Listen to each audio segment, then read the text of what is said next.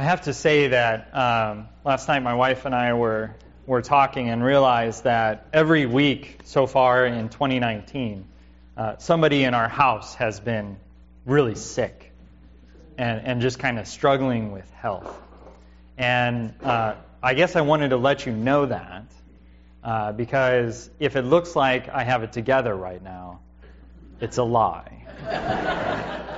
um, but the other is because there have been many in our parish that have uh, been in the same boat, it seems like, this month. There's a lot of us that have dealt with sickness. There was the week where literally it seemed like Ebola had spread through Lamb of God. Uh, and um, But this season is so full of sickness that many of us uh, wind up becoming quite accustomed to it. We, we get accustomed to, to sickness and and bad health. Um, we become accustomed to the plagues that seem to be in our midst. Uh, I, off the top of my head, I can immediately think of the plague of cancer that just seems to not go away, despite the, the heaviness in many of our prayers for individuals. But I, I have since now started play, praying just for all of cancer to be gone from our midst. But my approach to, to thinking about sickness and disease is, is the way many of us approach to it. That this, this just seems to be a force of nature. And that's just how it is. It's my turn now to get cancer. It's my turn now to, to deal with emphysema. It's my turn now to deal with whatever life seems to hand at us. And in fact, that's even the phrase that many of us wind up using. What does life have in store for me next? Maybe, maybe the plague that is coming my way is, is the one of economic force, where the world just conspires against me to, to make it to where I no longer have a job, or that it makes it hard for me to put any money to the side for my future and just begin living paycheck to paycheck. maybe that's the force that has already come upon you in this world. But that's really the language that we often use. And the, and the problem with using that language is that we immediately put it into a language that makes it seem the Lord has nothing to do with it that the Lord would have nothing to say about this.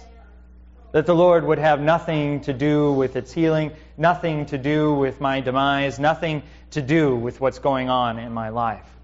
It's just the way the world is. Have you ever been told that before?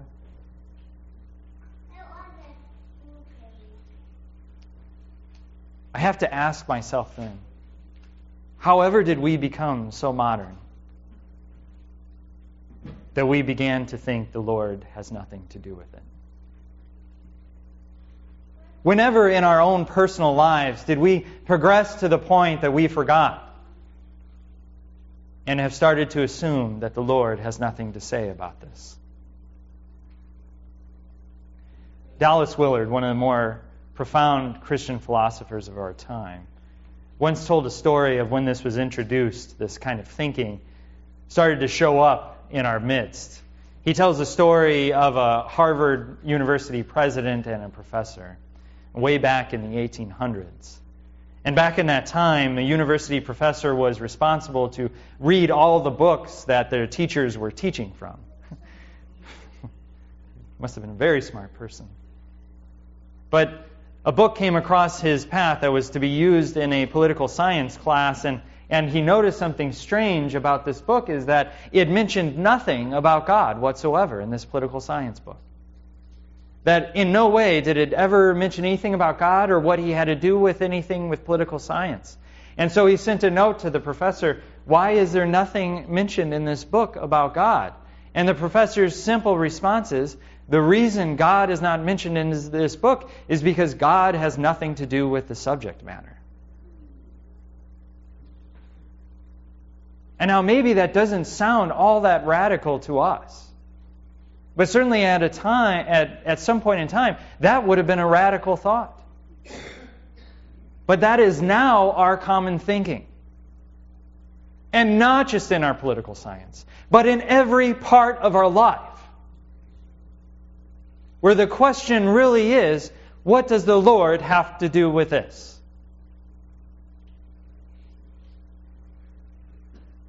But at least give me the liberty to tell you this now. The Lord has something to do with our politics. He has something to say with the way we govern. He has something to say about the unborn. He has something to say and to do with the poor in our world.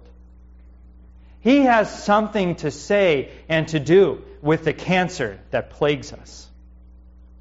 He has something to say and to do with all those things that come into our life, including our economic hardship, our wayward children, our dismantled families.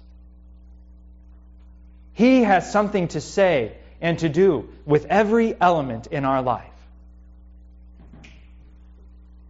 We are certainly secure as Lutheran Christians and knowing the very foundation of this.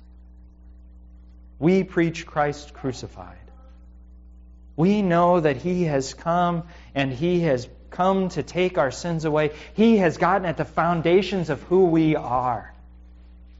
He has spoken to these wayward hearts of ours, and He can take that sin and He can turn it into grace.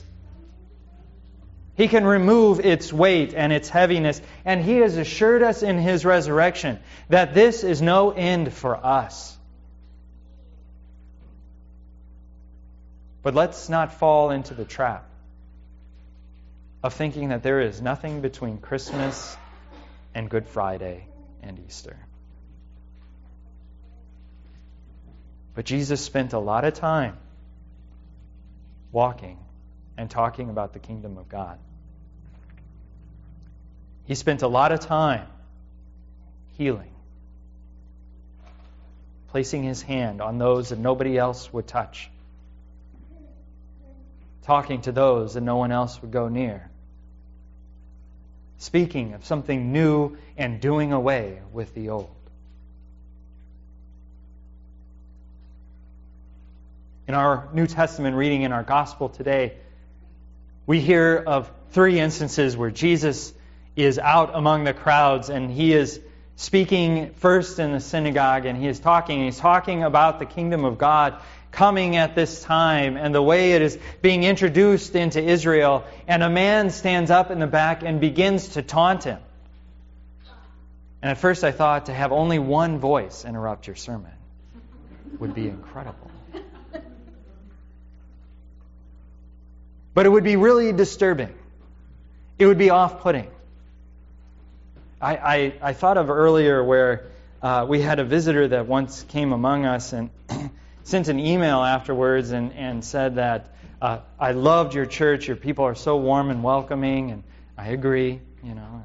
And uh, then said, but the, the noise is just too much. Can you do something about that?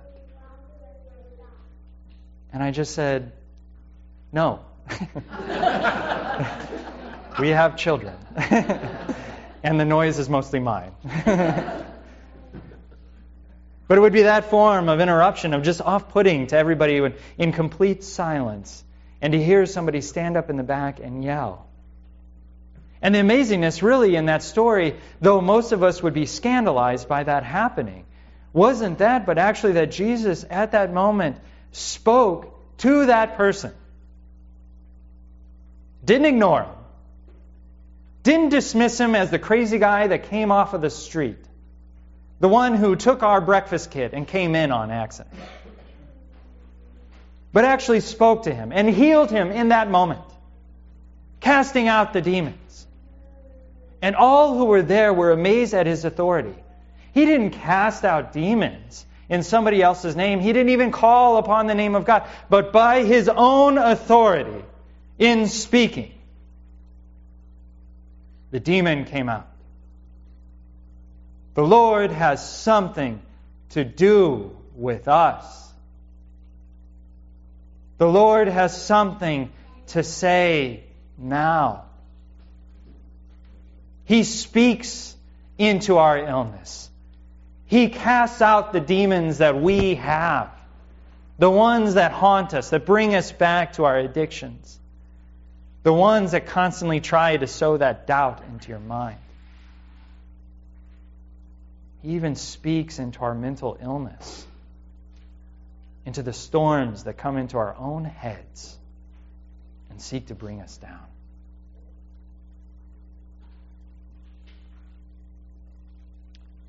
The next story is one that always amazes me. I once read a book called Spencer's Mountain. You might remember the movie, even. But in the in the story of Spencer's Mountain, there was a, uh, the wife who had had many kids, and and she was about to have another. And as she felt the pains of labor going on, she went around the house and she cleaned the house because she knew the doctors would be coming over and all the neighbors to help. And so then she, she gave birth in the house, and after a little nap, got up to begin serving everybody that came to see the baby. This seems to be the story of Simon's mother in law. Getting up right out of bed to begin to serve the very people that heal him. But the amazing thing, though it shows the strength of women in the story, might I say, isn't just that but is here someone who becomes a hero of the early church, Peter, of who oftentimes would speak when no one else would speak, who we see stand up with great courage in the New Testament and in the apostles, the Acts of the Apostles. And even he, in his own family, needed God to come in and heal. Even him, in all of his strength, couldn't do it, but he needed Jesus to come in and speak out the fever from his mother in law. It shows the authority and the power of our God, and by his very word in our own lives can actually do something. That in our own fevers, of which I have had already this year, that our immediate moment is to turn in on ourselves, is to find ourselves in isolation, either by our own doing or by others saying you should go home and be alone.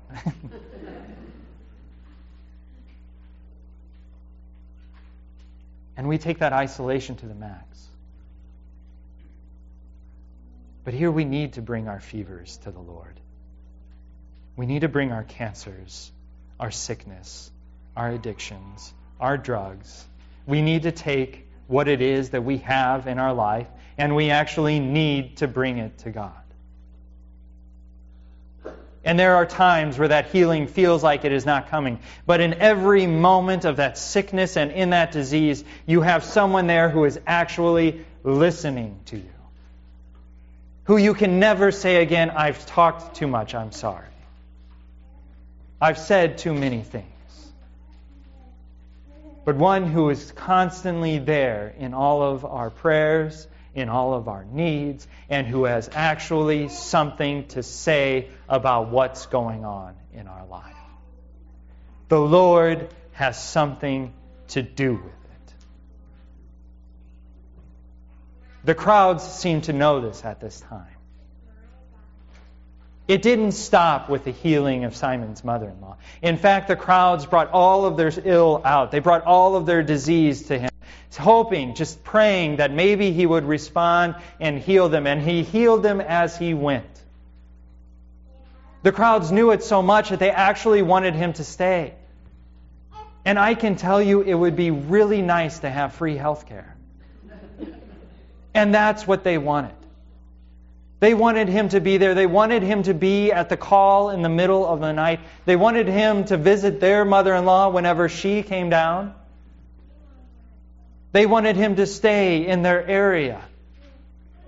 The scripture said that the crowds would have done anything that they possibly could have done to keep him there until he said these words I have to go to preach the good news of the kingdom of God in all the other towns.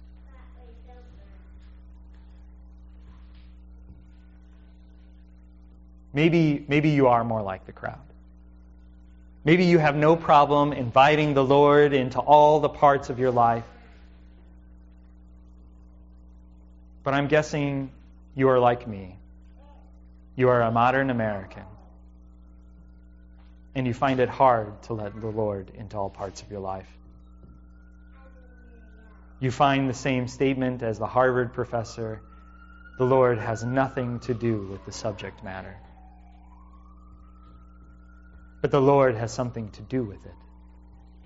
He's brought the kingdom of God.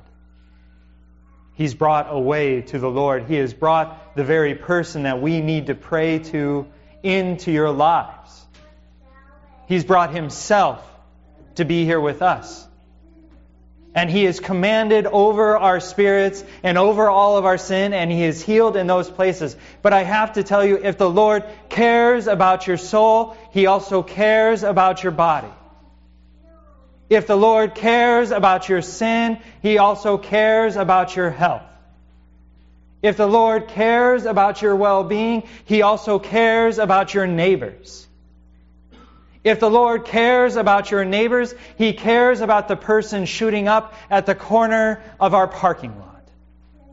If the Lord cares about the person there, He cares about the kings of this world and about the armies that march. He cares about those who have yet not taken a breath in life to the very elderly who have had too many. He cares and has something to say about all of those things. For the kingdom of God is not for just our cobwebs and our dark closets, but for the whole house of you.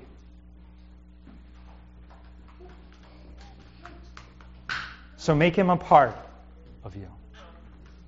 Remember your baptism. Remember how the Lord has not only claimed your sin, claimed your soul, but he has claimed all of you. For when he returns, He's not returning for just a portion of you. He's coming to raise all of you. He's coming to bring life to all of these dead bones of ours. And He's already showed us that He has the power to heal, the power to cast out, and the power to raise. The Lord has something to do with it does he not? Amen?